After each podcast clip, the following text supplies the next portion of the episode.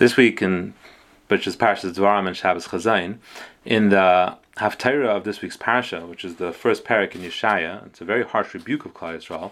We find an interesting exchange between Klal Yisrael and Hashem, and the Gemara comments on it.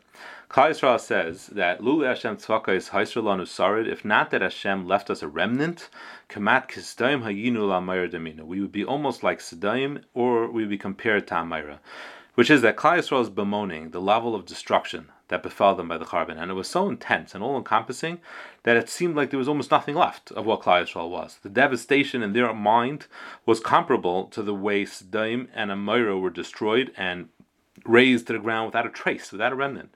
But here they praise Hashem. You left us a little bit. You had mercy on us. We're almost as bad as Sdaim, but we're not quite as bad. But then the pasuk continues with Hashem's reply. Shimu dvar Hashem ketzine Sedaim. Listen to the word of Hashem, lords of Sedaim. Hazinu taras. Listen to Hashem's Torah, Amamira, nation of Amorah. So that this, which is the opening statement for the rebuke that follows, Hashem takes our reference to Sedaim and Amorah and turns it against us. Like we were talking about the level of destruction of the cities and the populace. And Hashem uses it to define us, our character, our actions, comparing us to the people of Sedaim and Amorah. We were talking about the place the cities were raised, and Hashem says, "You think you're comparable to Sodom and Amorah? You, indeed, you are. You're comparable to the people of Sodom and Amorah." So the Gemara notes this and learns a lesson from here. The Gemara in Brachas is talking about a person who just lost a close relative and is about to begin the funeral and the people who are with him they're permitted to daven shachris because you know they're not uh, they're they haven't lost anybody, but he can't because he's an einan. Someone who's just lost a uh, close relative is not allowed to do anything until the body is buried. So what does he do? So the Gemara says he should say the following prayer. He should justify Hashem's judgment and say, "Ribono Olam, Lord of the world, I have sinned greatly in front of you, and you haven't uh, you haven't paid paid up. I haven't paid up with this even one thousandth of what um, I deserve. So therefore, it should be your will, Hashem. You should um, you should close up the breach. In other words, you should fix the destruction of Pritzes Kalam from Beis Yisrael, and you should heal the destruction of all Klal Yisrael. Barachamim with mercy. So it seems that it's a very wonderful tefillah. It's humble. It's honest. It's repentant. But the one says no. You shouldn't say that you're worthy of being punished a thousand times more than what just happened. Why?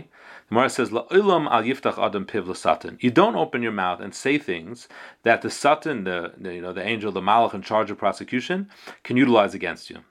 And to this, the Gemara quotes our pasuk.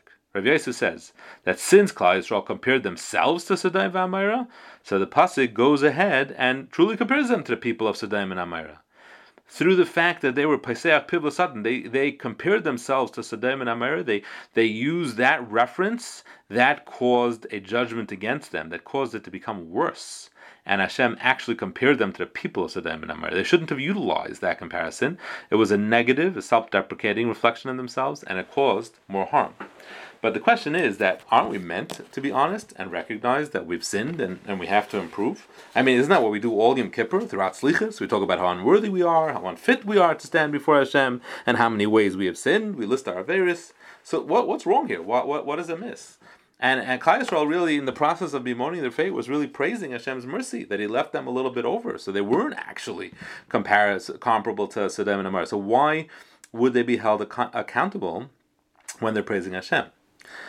But there's a very significant difference between acknowledging a shortcoming, knowing the need to improve, and even taking the blame, and between the self-deprecating behavior that Klal were exhibiting here. Because what was unique about Sodom and Amorah? What was unique about them was that they were irredeemable. They were a lost case, hopeless. There was no other recourse for them other than total destruction.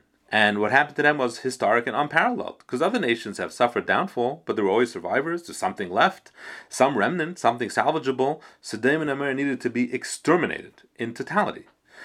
So if a person says, Hashem, you have exacted punishment for my sin, and I'm deserving of a thousand times more, what is he saying? In essence, he's saying that he can't or won't do tshuva, because Hashem accepts tshuva. And if a person changes, not only won't he get punished, but he'll be rewarded for the effort it took to change from bad to good and the whole process will end up being favorable for him. Why would he say that there's a balance of punishment waiting to be paid out? That implies that he's given up on changing and repenting and becoming a different person. And that's a very negative view of oneself. And that can cause tremendous harm to any person who thinks like that. And in Shemayim as well, these words aren't taken lightly. So Klal Yisrael, although they were praising Hashem for having mercy on them, they were essentially saying that their destruction was nearly as complete as to- and as total as Sodom and Amorah. They used that comparison because they were thinking of themselves in those terms. They were despondent about their condition and state of Avodah Hashem, and they found themselves almost as hopeless as Sodom. And just Hashem had on them a little extra mercy, and gave them a little bit of an extension. But they it implied that they felt they were hopeless, and they couldn't expect a change that would change Hashem's attitude towards them. So at that point, Hashem addresses them and says, Listen, if you're thinking like that, you truly are comparable to the leaders of, of the nation of Sodom and Amorah. Why did they fail so utterly? Because of that reason, because they didn't think they could change. They were so far gone that it actually was unfixable. Don't adopt their way of thinking. So what does Hashem say next? Hashem says, listen to my Torah. What Torah does Hashem teach? Hashem tells them exactly how to do tshuva. And though it's expressed in very harsh terms, it's actually a, me- a message of hope. Hashem says, don't bother bringing multitude of karbanis. Don't schlep out to the Beis Hamikdash. Don't spend a lot of money on Shantiv and Shabbos. Don't stand and daven all day and night. None of those things are necessary. And they won't cause a change either. You know what will? Change yourselves. Be honest, be kind, look out for people who are less fortunate, support justice and righteousness. And they don't cost money, those things. They don't require extreme radical behavior. Just be righteous. And to that, after that whole paragraph, Hashem says a very famous pasuk, a pasuk we say a few times over the course of Yom Yom Hashem. Hashem says, let's debate this.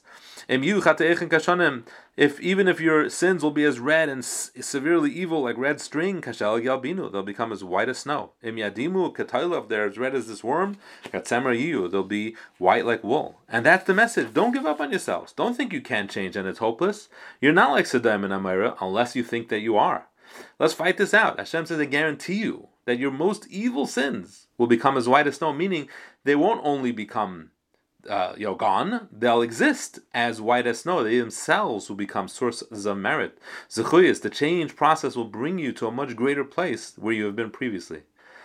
So the, the message that Hashem is telling Klal Yisrael is that if you compare yourself to Sodom and then you will become like Sodom and and that is the key. I'll debate this with you. You can do tshuva and you can change, and that's why you're not like Sodom and Have a good night and a wonderful Shabbos and an easy fast and a meaningful meaningful Tisha B'av.